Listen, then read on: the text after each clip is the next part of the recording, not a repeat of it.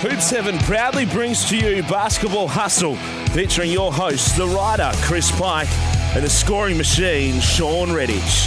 Now it's time for another episode of Hoops Heaven's Basketball Hustle.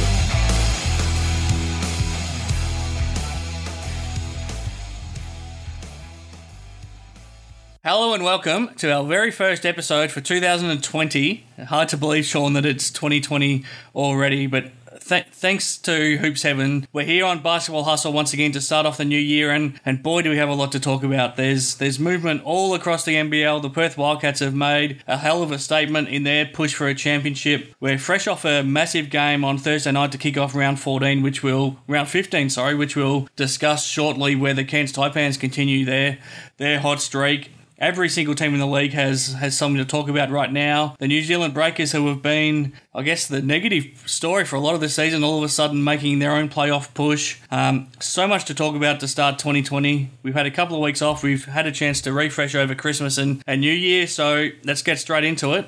I'm Chris Pike, your co-host, but the man you all want to hear from, the scoring machine, the Perth Wildcats legend, the NBL commentator. Hopefully, he's back on our TV screen shortly. Shawn Redhage, thanks for joining me.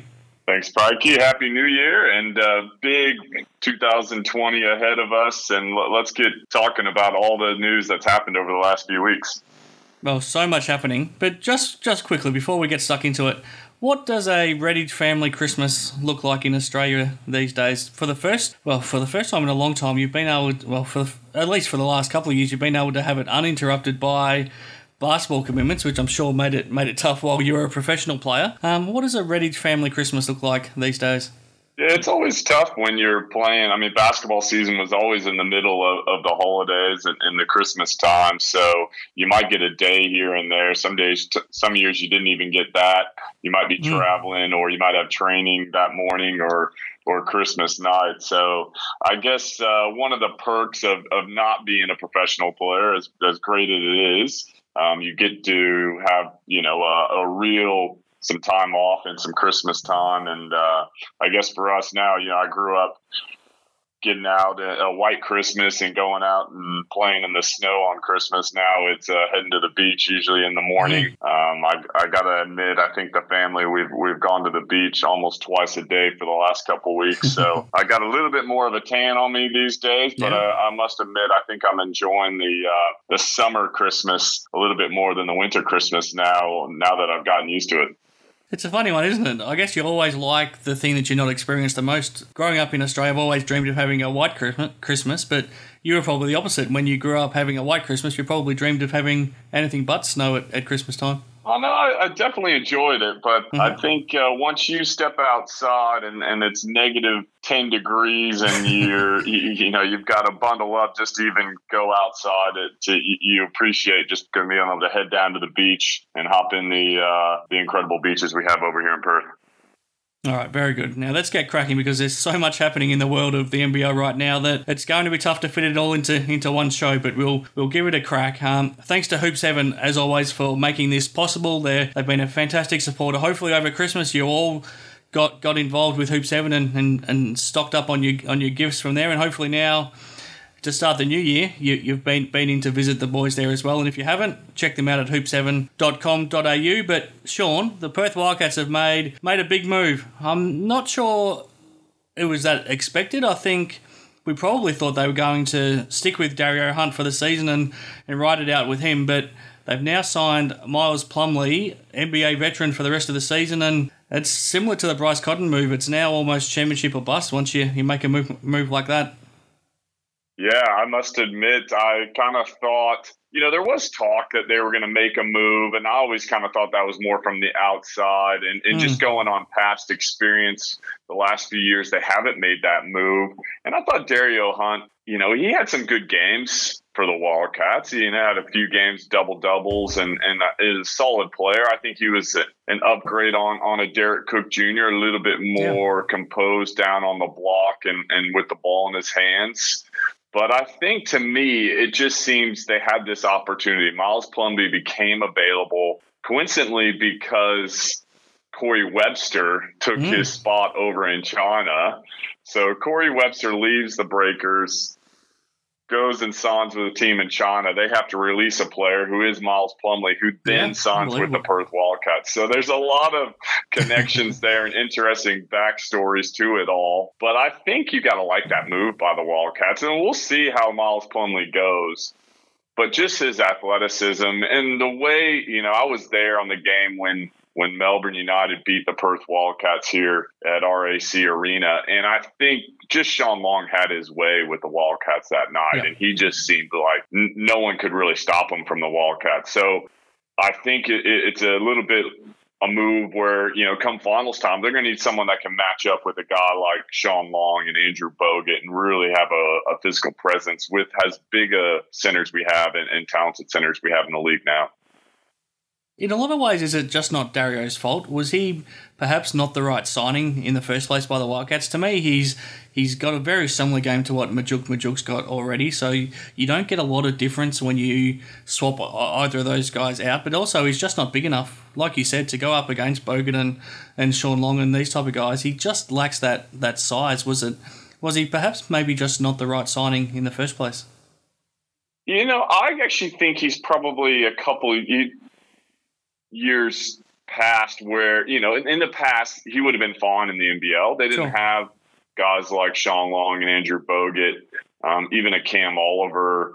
Yep. You, you, didn't have these dominant centers that that you really need a big guy for. You could kind of get away with kind of an undersized five, but um, the top teams now have that big guy and and and just a low post presence. I you know I think the Wildcats probably missing being able to throw the ball in like they did the last couple of years with Angus Brandt and Tom sure. Jervis, and they didn't always score, but they were great great um, passers out of the post as well. But they also demanded a presence. So if you didn't send a double team, Angus Brandt was just going to go to his right hand hooky, and it was it, it, was money most nights. So they didn't really have that this year, and I thought their offense when they weren't shooting the basketball well, they uh, they really struggled to get some some inside touches, and but you know just kind of calm their their offense down a little bit. So I expect them to use Miles Plumlee. I think Trevor Gleeson's pretty good at, at using the big guys. We saw that with Angus Brandt.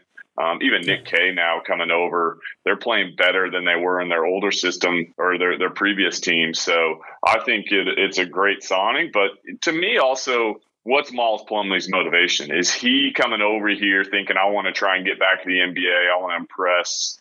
And uh, or is he just come over for a holiday? My my guess is he's hmm. coming over here to impress, but you you just I mean anyone can say the right things. You don't know until the action's on the court. So I'll be excited to see how he goes over these next few games when they integrate him into the system. It's tough for him as well because the fact is there's only seven games left in the season, and you have to play seven games to qualify for the final. So he's had he's, pro- he's probably only had one training session with the group. Then he gets on a plane to well to Sydney, then gets on the bus down to to Wollongong as well to get ready for Friday night's game. Um, how tough of an adjustment is that for somebody? Or because he's that experienced, he's been in the NBA for that long, he's gone and played overseas, would he be, if anyone can adjust to, to this move that quickly, is he sort of the in the perfect situation to be able to?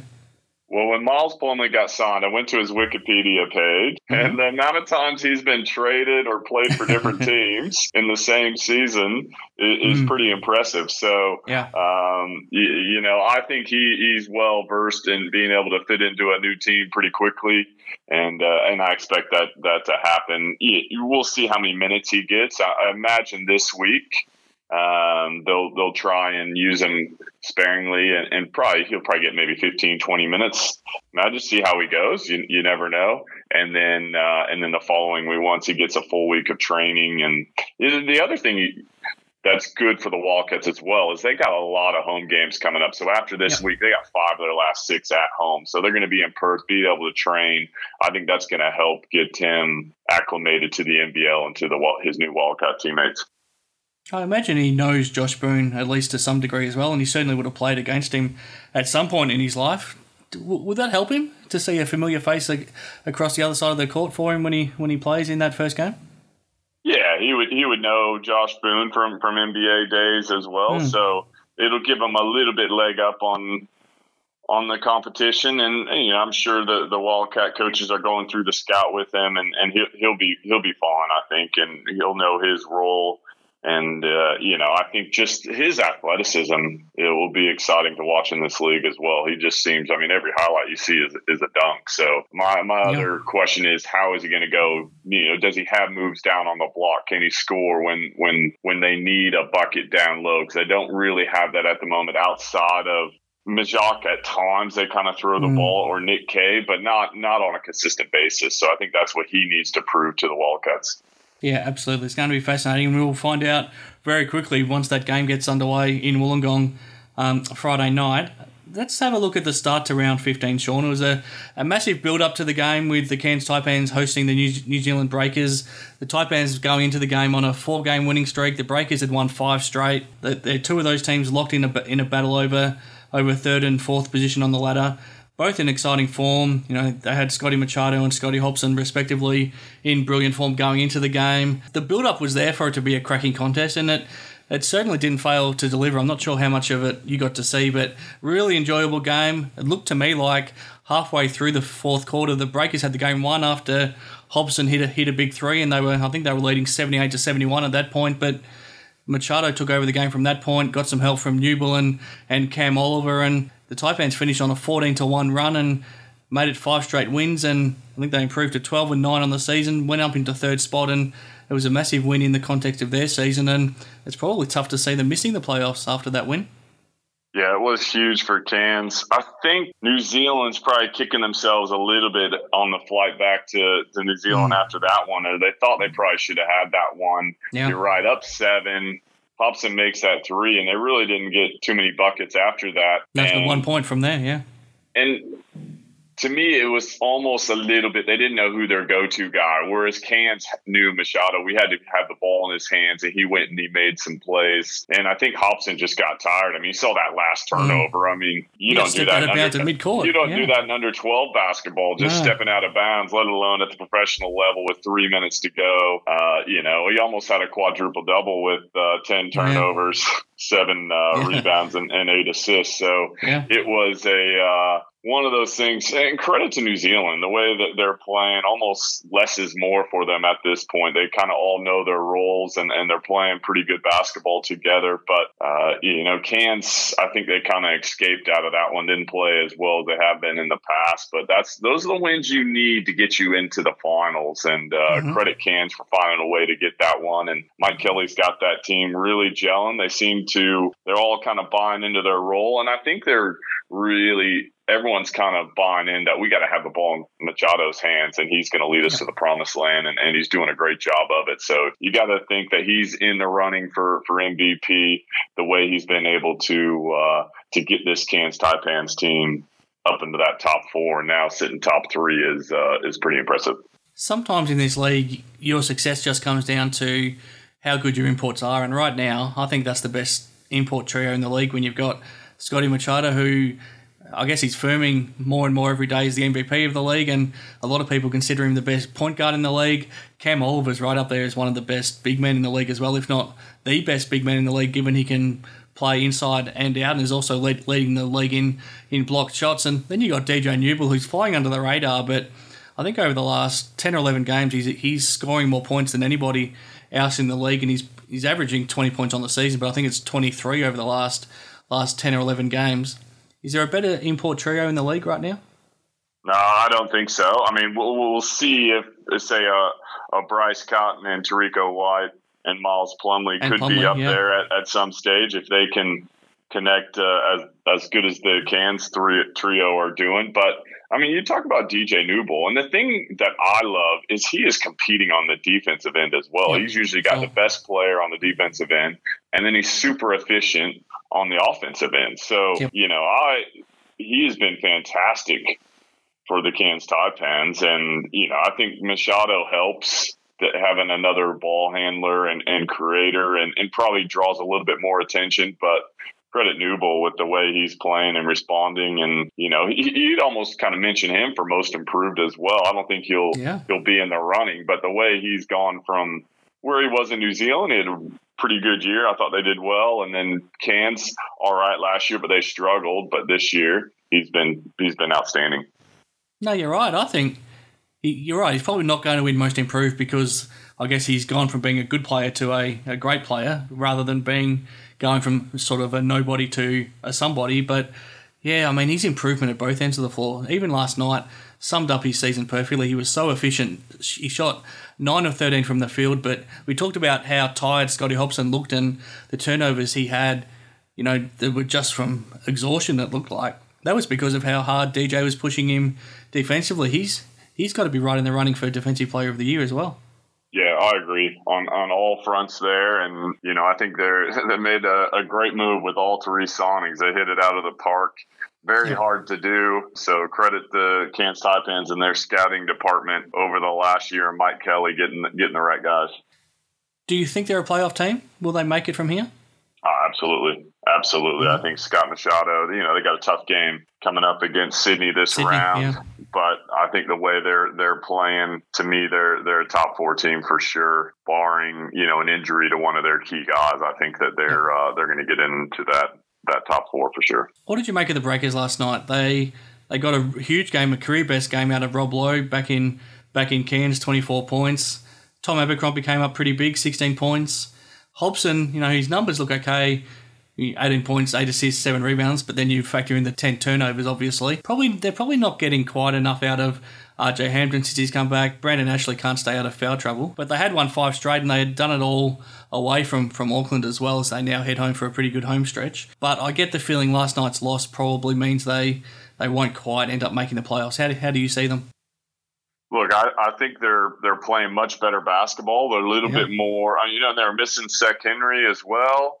They, you know, they, and Cairns. Let's let's give credit to the Breakers. Cairns is one of the hottest teams in the league as well. Tough at home, so they they took them all the way to the wire and probably should have won that game. So I wouldn't necessarily in the way they're playing. I mean, to get five straight is, is pretty impressive in this league and tough to do. So they've got some home games coming up. But I do like it's almost like all this adversity they went through is, making you know they're seeing reaping those rewards now. Did they leave the run a little bit too late? Probably. Um, you know, I never would have expected they lose Corey Webster. Obviously, RJ Hampton went down for a little while there, but sometimes everyone kind of steps up and they some guys know they're going to get their 30 35 minutes. It just makes them play a little bit better a little bit calmer. So i think you know they're trying to play through scotty hopson as much as they can and, and he's delivering to some degree up until last night with those turnovers. But it was uh, it's pretty impressive they've been able to turn it around with so many injuries and, and departure of key guys as well. Absolutely. Um, let's reset a little bit. Let's have a look at how the league's positioned at the moment because you know we're, we're at round 15 now. It's a 20 round season and we've still got eight teams right in right in the mix to make the playoffs. So things are pretty pretty fascinating the way that they're shaped at the moment. I'll just run through the ladder quickly. Sydney Kings are still on top, 14 and 6 and you know they, they've been struggling a little bit, but they got an important win last up against Adelaide, which which steadied them. The Perth Wildcats missed a chance to, to take that top spot on the road when they dropped their last couple, 13 and 8, and I get the feeling that's probably why they felt they had to make make the move that they did. We got Cairns Taipans now up into third after last night's win, 12 and 9, having won five in a row. Melbourne United is another fascinating one, which I can't wait to get your thoughts about there, 11 and 9, and they, they won their last game against Illawarra, but they lost a couple before that, and they they lost yeah they lost two of their last three, five of their last nine. So they're they're certainly far from guaranteed of a playoff spot. Just outside the Adelaide 36ers, 10 and 11. They're the, the real Jekyll and Hyde team of the league right now. We've got Brisbane and New Zealand both on 9 and 11. Southeast Melbourne Phoenix, who are still awaiting their replacement for Keith Benson, they're 8 and 11. And the Illawarra Hawks, the only team probably out of the hunt right now, 5 and 15. Yeah, I mean, we're, we're in a fascinating position where we've got so many teams in contention and so many teams up and down that you just never know who's going to win any any game day to day. Shawn, I mean, this league is just in a in a great position right now where any anytime you turn on the TV, you don't know what you're going to see. No, it is. It, you know, you see Brisbane beating the Wildcats, and you see Adelaide as well, and Sydney Kings losing some games no one really thought they would. So it just shows you how tough the league is. Uh, for me, I think I think Melbourne will get in just because of their talent, but mm-hmm. this game against Adelaide this week is going to be a huge determinant of that. I mean, Adelaide's right there. You talk about them; they're hot and cold.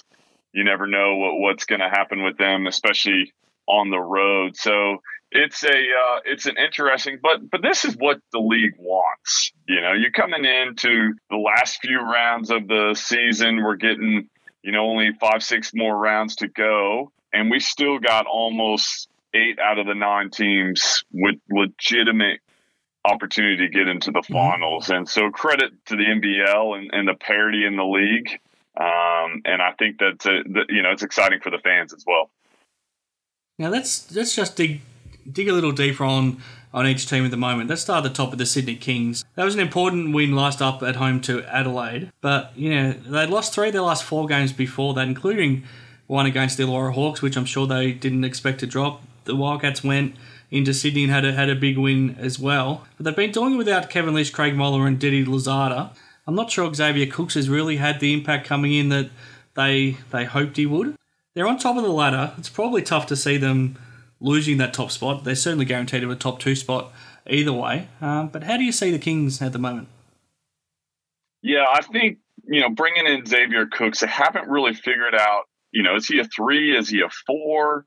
Hmm. And I guess you know their best their best lineup is when they can have Bogut at the five, Tate at the four, and then hmm. Louzada, Lisch, and Casper Ware to me. Sure. And Newley's been playing well. You could kind of put him or Louzada at that three, but you know, when I look at their team, especially late in those games, and you know, watching that Wildcat ones, they just didn't have enough shooters out there on the court. Obviously, Bogut's such a great passer, but if he's kicking it out to guys that are shooting thirty percent from the three point line, um, or guys that you, you don't want taking those shots, it kind of makes him a little bit less effective as well. So you saw they had a great start to the season, but I think some injuries and, and, and obviously teams are going to scout them a little bit differently, and they're they're catching up to their defensive schemes in that regard as well. But you know, I think if they can get Kevin Lisch back and Didi Louzada can can get uh, hundred percent as well, it still makes them the favorite. But without those two guys,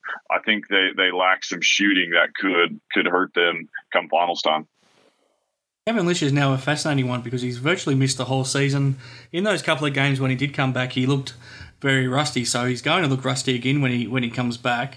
In his absence, DeShon Taylor's played a solid role. He's certainly not the type of guy that's going to take over a game, but he's doing his role when he comes onto the floor. Is there time for, for Kev to come back this season and still be able to make a, a meaningful impact? Yeah, I think so. And knowing Kev, I mean, I'm not sure he was 100% when he first came back. I saw him in that yeah. first game at RAC Arena, and he just looked a little bit hesitant. I know he'd been training for a little bit, but uh, you know, I think they do miss his his leadership as well out there. So to me, if he can come back, the Kings are the favorites. Without him, I think it could be it could be tough once you get to the finals um, against some of these teams and the talent and the shooting that they have. Well, I think the problem they're finding without him is that I think what they were looking forward to this season was taking the pressure off Casper Ware having to do all of the ball handling duties pretty much, and then also having to guard best guard on the opposition, which is what his problem was last season in Melbourne. He he was just exhausted in that grand final series. So I think they were hoping to have Lisch and Casper as that tag team to take the pressure off each other, but it just hasn't happened. But if it can happen, if Kev comes back and can play important minutes, I think it could even help Casper's game as game get back to, to where he'd like it to be too.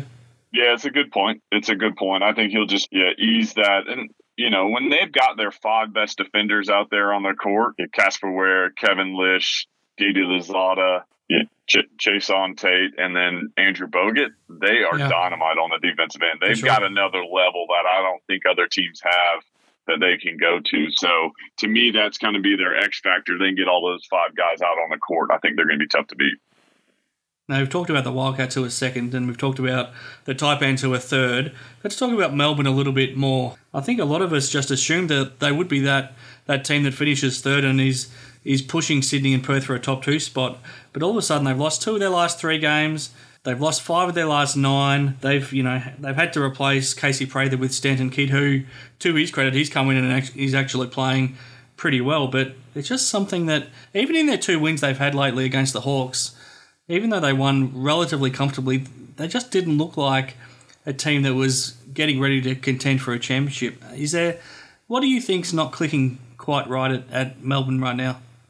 I just think defensively, you know, they're giving up yeah. way too many points. The amount of games where they're giving up over 100 points has been pretty on a consistent basis. You know, it hasn't been a one or two games. They're just, to me, their defense isn't there. They're not putting in the, the effort probably that they need to and, and found that, you know, they've got a lot of scores. Shawn Long, outstanding, but sometimes all that energy expends on the offensive end, loses that intensity on the defensive end. So mm-hmm. if they can find that defensive intensity, I think they can they can take their game to another level, but they haven't shown that yet. Um, and they're in danger of, of dropping out of the four as well Absolutely. if they if they lose to Adelaide. So this is going to be a big couple weeks. And and the other thing is they've got to play a lot of road games coming up with yep. the Australian Open. They got it out of their arena, so it's going to be a tough stretch here, and it's going to go a long way to determine if they can get into the finals or not. Which you would have not even have thought that coming into the season. You know, Melbourne yeah. United, that talented team that they have. Some say right up there with the Sydney Kings as far as pure talent. So it's a uh, it's going to be an important couple weeks for Melbourne United. I do think they'll get in just because I know the talent level. But uh, you know, I, I, wouldn't be surprised if, if a team like Adelaide gets on a run and, and pips them at the end. Yeah, I mean they've got Adelaide, New Zealand, and Sydney all away in the next three games. So they, they could before the next home game against the Wildcats, they could be outside of the, the top four and really be in a tough position. You talked about defensively they're not great. Is that what they should have expected when they signed Shawn Long and Melo Trimble? You accept that they're probably better as a duo offensively to what they had Josh Boone and Casper Ware last season, but defensively you always knew you'd be giving up a, a fair bit. Yeah, and the, the thing is, they're not bad defenders. Yeah, I just sure. think they put a lot of effort in on the offensive end um, which which is a which is a struggle. But if they can get one or two of those guys to really say, you know what, I'm going to give up the offensive end and I'm just going to work as hard on the defensive end and even give a little bit more effort there, I think it'll go a long way. And to me, Shawn Long right there, I mean, he's got the ability to just demand presence in that mm. middle and just be a dominant. Something that no other team has. And if they can motivate him and get him going, especially on the defensive end, and keep him out of foul trouble, I think there will be a lot to to handle. There'll be there'll be trouble come playoff time. Then we've got the Adelaide 36ers, and I, I just don't know what to make of them right now. They, when they're playing well, they can be as good as anybody, and they've got plenty of offensive weapons. Daniel Johnson and Jerome Randle, we know what they're capable of. Eric Griffin, when he wants to be, and when he's focused and not making some bonehead decisions. He can do do anything on the basketball floor in a positive sense. You've got Anthony Drmic having a the best season of his career. Brendan Teys stepping up to probably have the best season of his career too, certainly scoring wise. But then they like Melbourne, they just give up far too many points. They can they can have a game where they lose at home to the Illawarra Hawks and then afterwards admit that they took them took them lightly and they knew that they were being complacent all week but didn't do anything about it they look like they've got a, a lot of issues they're dealing with in terms of attitude things and, and personnel things that might not be clicking, but at the same time, when they're up and going, they can still win games. And at 10 and 11, if they beat Melbourne on, on Saturday to go to 11 and 11, they're still a really decent shot at making the playoffs. Yeah, they are. It just feels like Joey Wright is trying to push every button he hmm. can mm. with tweaking the starting lineup, pulling guys early, leaving leaving guys off when you thought they might be in. Um, he is just playing around with that lineup, and eventually, you think the way he goes, usually he'll find that that lineup that's going to get the job done. So it's a uh, you know they are a bit hot and cold at the moment but all it takes is a few weeks we saw with with the new zealand breakers it just takes a few weeks of getting everyone on the same page and they've got that capability especially with Randle and Daniel Johnson. They got two elite scorers in the league mm-hmm. that can really take over games if they need to. And they get the rest of the guys clicking. And uh, Eric Griffin, I mean, he is just a live wire out there. You saw against the Wildcats, he actually dominated against them in that game and was the yeah. difference. So if he can play like that and then they can get Randle and Johnson being consistent and everyone else kind of buying into their rules, I think they can be uh, a, a definitely get in there. And I think this game against Melbourne United is going to be huge and, and yeah. could determine their season. Brisbane Bullets, they're they're another interesting story where I think hindsight will say that they had to make a make a move earlier than this on their their imports and at least one of Taylor Braun and EJ Sing- Singler needed to be upgraded at, at some point. But Lamar Patterson is playing tremendous right now. And when he's up and going, like he was in that game against the Wildcats, and he's had a couple of other 35 point games this season, he's he's as good as anybody in the league. So they can still win games, especially when they've got Sobey and Cadee and, and Will Magnay as well helping him out. I, I think they're too far back at 9 and 11 to make a run for the playoffs, but I think they'll be disappointed that they didn't make a move which could have put them in the playoffs a bit earlier. And you've talked about it a lot on the show in the first half of the season. You you felt they probably should have made made a move early earlier as well. Yeah, I do think so. And, and I'm just, you're right. They're going to look back at the end of this year and be like, our makeup of this team just wasn't right. I mean, you look at their starting lineup the last game. They're starting Magnay, Hodgson. Those two actually played pretty well together, but yeah. you got two imports sitting over there, pretty similar yeah. players, not getting a whole lot of playing time. Maybe get rid of both of them and just go get a stud. Mm-hmm. that can come in and make a difference and, and maybe even uh, a point guard, a true point guard, and a yep. four man. I just think that they're gonna, you know, we've we've talked about Cam Gliddon and and his issues as well there. So there's a, you know, I'm just I'm just not sure what they're doing long term there. It seems like uh, everyone's kind of not on the same page, and and you know they've got talent, they've got boomers, mm. they've got you know, guys that can can really step up, like we saw Patterson did against the Wildcats last week. So, guy can get you 35 if you need to. It's a uh, it's an interesting one. I think everyone kind of thought that they would probably be in that that get that fourth spot just with how well they did last year and the, the improvements they made. But unfortunately, I, yeah, I think they've left it too late. And there's no word that they're going to have any changes coming up either. No, so they'd have to make it too late now. Yeah. they left it too late. So that's their lineup. They've stuck with them, and uh, I guess we'll kind of see how the the rest of the season plays out. But I can't see them getting into the top four. No, me either. And I don't think I could see the Southeast Melbourne Phoenix getting there either. They've now lost four of their last five games, and they've got their next four all on the road as well. They parted ways with Keith Benson, but we still haven't seen their replacement. I'm sure they would have liked it that to have been Miles Plumlee if they could have got him before the, the Wildcats. But I think they'll he will have to be here at least in time for, for next week, if not this weekend, to be able to qualify for playoffs just in case they make it. But at eight and eleven, and with a string of road games to come, I think that they're they're pretty much out of the hunt. How do how do you see the Phoenix? Yeah, unless they get someone that just comes in and just dominates. Say sure. say a guy like a Bryce Cotton. Yep very hard to find, but someone that can just kind of reignite the season and they go on a six, seven game win streak and sneak in. Barring that, I don't see them getting in. And, you know, if you're going to release your import, you usually have someone lined up that you're going to announce, you know, the yeah. Wildcats basically on the same day announced Miles Plumlee and said, you know, thank you to Dario yep. Hunt. So if you're going to make a change and you release a guy, you sure we don't know the backstory maybe they did have someone and it fell through which which does happen when you're mm. searching for your imports but uh, you know i think they probably left that a little bit too late and probably the thing yeah. that hurts them was they they had such a strong start to the season that probably you know they stuck with Keith Benson because of how well the team was playing. But over the last few weeks and probably the last month and a half, it's uh, it hasn't worked for them. No, it hasn't, and it, things just haven't gone to plan for the Illawarra Hawks either. So they're the only team out of the playoff playoff hunt right now, but they can still be dangerous. And it wouldn't wouldn't surprise me if they even shocked the, the Wildcats in their game in their game tonight. They they upset upset the Kings only a couple of weeks ago. They had a had a surprise win over in Adelaide as well, but they just can't get their best team on the park. So LaMelo Ball's still out, and I still I still question whether he'll come back at all. David Anderson's been out for a little while. They get they get Josh Boone back, but then they lose AJ Ogilvy. I think from the moment we saw Billy Preston play his first game, we knew that that wasn't going to last very long. So he only lasted, I think it was three games. They're five and fifteen. It's been a tough season, but I think the great positives they can take, especially in recent weeks since LaMelo's been out, is that is that Emmett Naar and Sunday Sunday Dech have been able to play bigger roles in that team and and show that there's a really bright future there. Well, they've actually probably been playing better since they've lost yep. LaMelo Ball. The ball's moving a little bit more. They got the ball in different guys' hands.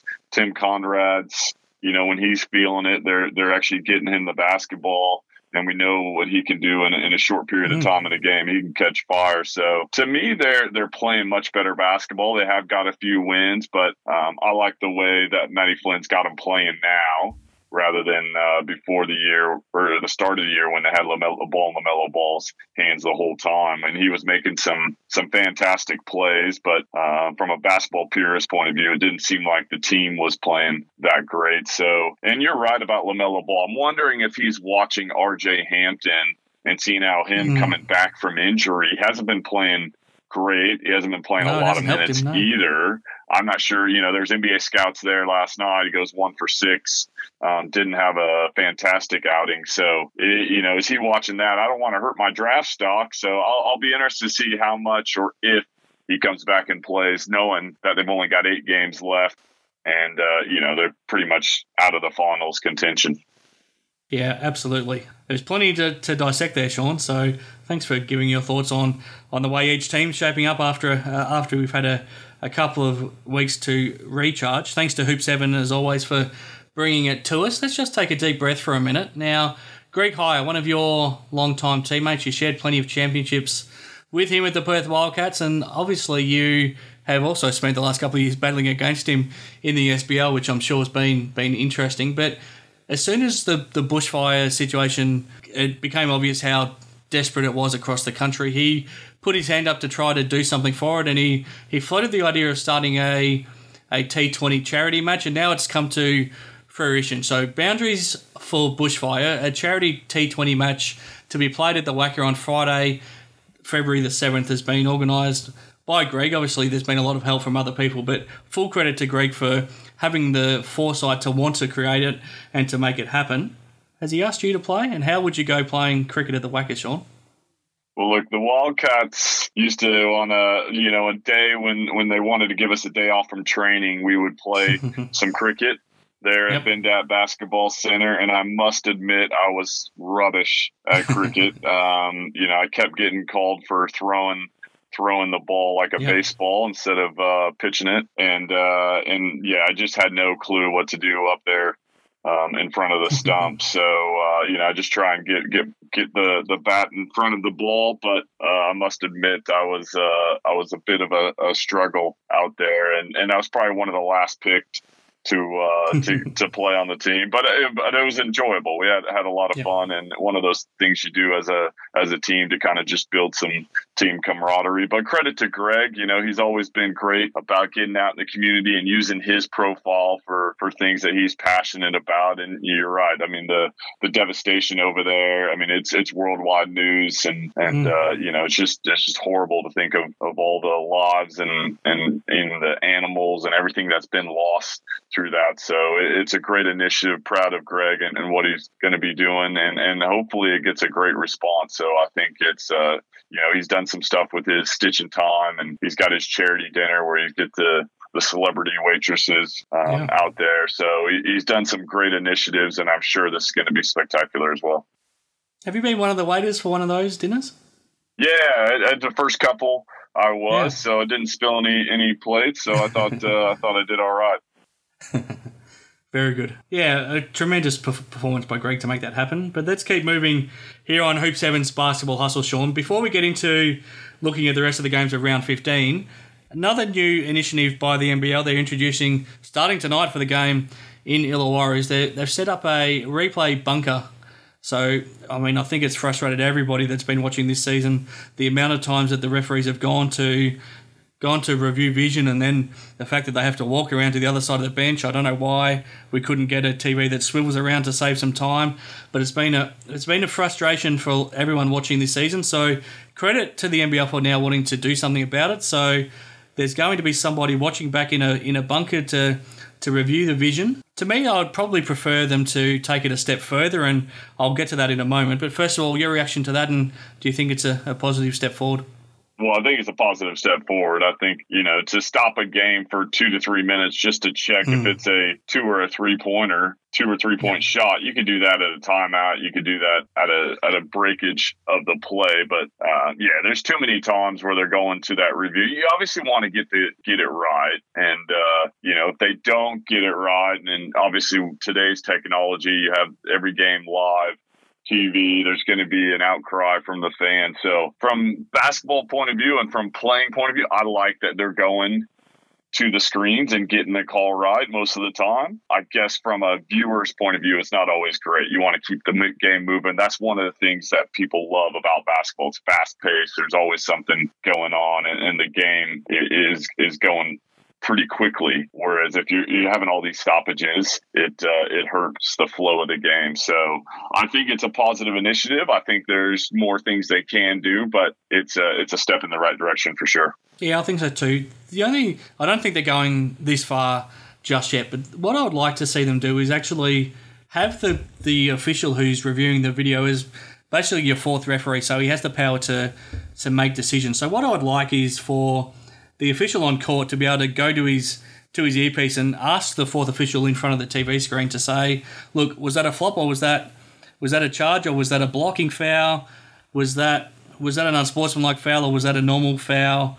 Um, I, I, you know, I'd like them to just ask that simple question and then the official in front of the TV makes that decision. So you don't. He has the power to make that call, and then we live with with that decision rather than the the referees on on court still having to make that final decision, working with with the vision. Is that something you'd be happy with, or is that taking things a little bit too far?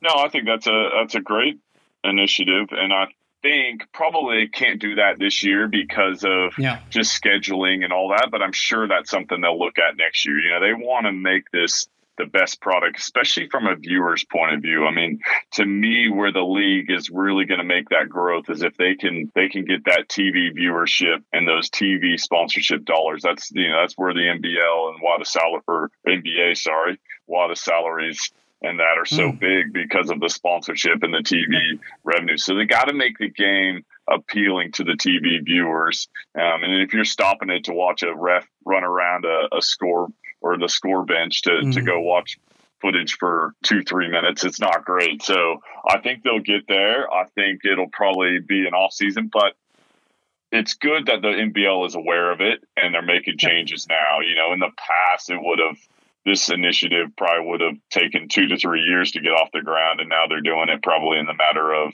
a month or two. So yeah. it's uh, it's the benefit of having a, a, an owner of a league like Kestelman who can make those decisions and say, all right, we're going to do this and throw some money at it and, and get a solution.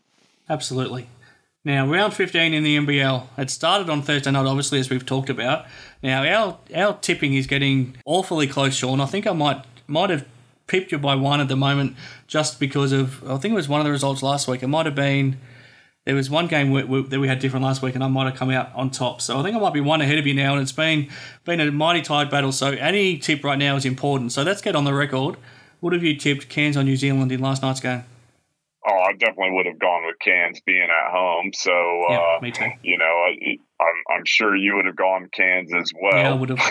and I was surprised New Zealand should have got that one. So, to me, mm. you look at the last few weeks, I don't think I've got very many picks right. The well, NBL is just, there's been so many upsets. It's been incredible. All right, let's get to Friday night. Illawarra Hawks, Perth Wildcats.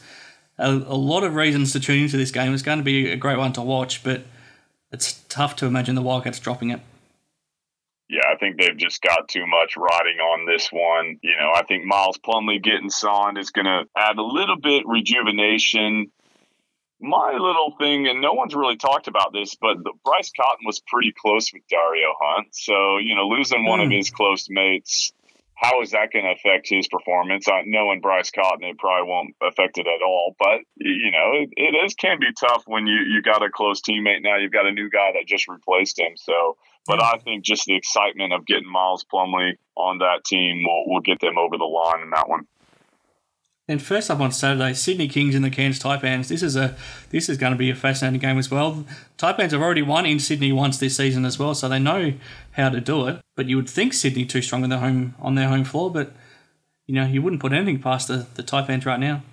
No, you wouldn't. And they're coming off a, a win against New Zealand where they didn't play great, but they found a way to win. But I think the fact that Sydney Kings are sitting at home waiting for the Cairns Taipans but I, you know, I think Cairns definitely have a shot to to get this one. Can the Sydney Kings shoot well enough, find enough scores, and can they get Xavier Cooks playing at the mm. Boomers level, which you know we haven't seen that yet. So it's uh it, it's going to be a huge game in the context of Sydney trying to get that top spot because the Perth Wildcats have a great schedule coming up after this, so yeah. they don't want to lose two more. They could they're in serious jeopardy uh, of losing that top spot.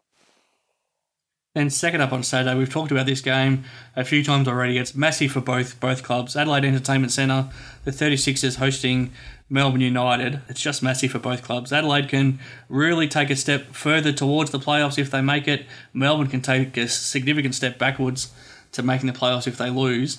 But Melbourne have played really well against Adelaide in recent times as well, and, and Adelaide haven't found a way to really get close to them. What do you think of this one?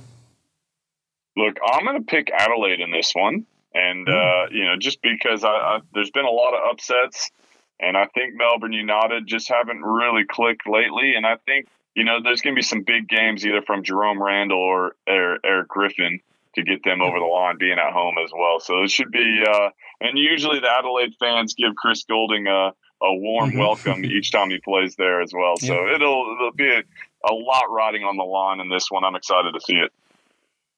Then first up on Sunday, New Zealand Breakers finally back home for their first time at Spark Arena in their last six games. Host the Brisbane Bullets. I would I would suggest the loser of this game is probably falling out of the playoff race. The winner might just keep their their season alive. Tough one to tip. Yeah, that is a tough one, but I'm, I'm actually going to go with Brisbane uh, going over there. They, they got the win versus the Wildcats, a little bit more confident. I think they're going to play pretty desperate, knowing that they've got. I think they just got a little bit more depth than the Breakers do at the moment with the injuries to Sek Henry and you know Scotty Hopson looked tired. That's mm. a tough travel back from Cairns over to New Zealand. So I'm going to pick the Brisbane to try and say keep their season alive. Then last up for the round, Illawarra Hawks hosting the Southeast Melbourne Phoenix. The Phoenix have to win to keep their season alive, but won't be easy for them. I I'm tempted to go for the Hawks in this one. Yeah, I think the Hawks are, are playing much better. We talked about that, especially getting the ball through through each other's hands. But I think Southeast Melbourne, Phoenix, Tai Wesley starting to play a little bit better. Um, sometimes when you lose or you kind of cut an import, it kind of gets everyone woken up and, and playing a mm-hmm. little bit more energetic and, and alive and, and almost playing for their jobs as well. So I expect Southeast Melbourne Phoenix to bounce back and get a big win for them to keep their season alive as well. Okay, there we go. That's around 15 in the NBL. We'll we'll see how we go next week and see how our our tips are shaping up, Shawn, because that's that's that's a battle worth keeping your eye on as well. Uh, plenty of ground covered on our first show of 2020. Thanks to Hoops Heaven, as always, for making it happen, and thanks to the support of Devlins at devlinsonline.com.au and, of course, ID Athletic at idathletic.com for their support to enable us to continue to bring this show to you. Hopefully, you all enjoyed tuning in, and hopefully you're back again next week. Shawn, what can you leave us with for, for the first show of 2020? Well, look, it's going to be an exciting next couple of weeks in the NBL. Going to really determine where all these teams finish. And just looking at the Wildcat schedule, I actually think they could, if they can beat Illawarra tonight, I think they could sneak into that top spot knowing the Sydney Kings schedule, and they've got five of their last six. So that's my prediction going into uh, 2020. See if uh, I've got 2020 vision. We'll see how the next next few weeks uh, play out.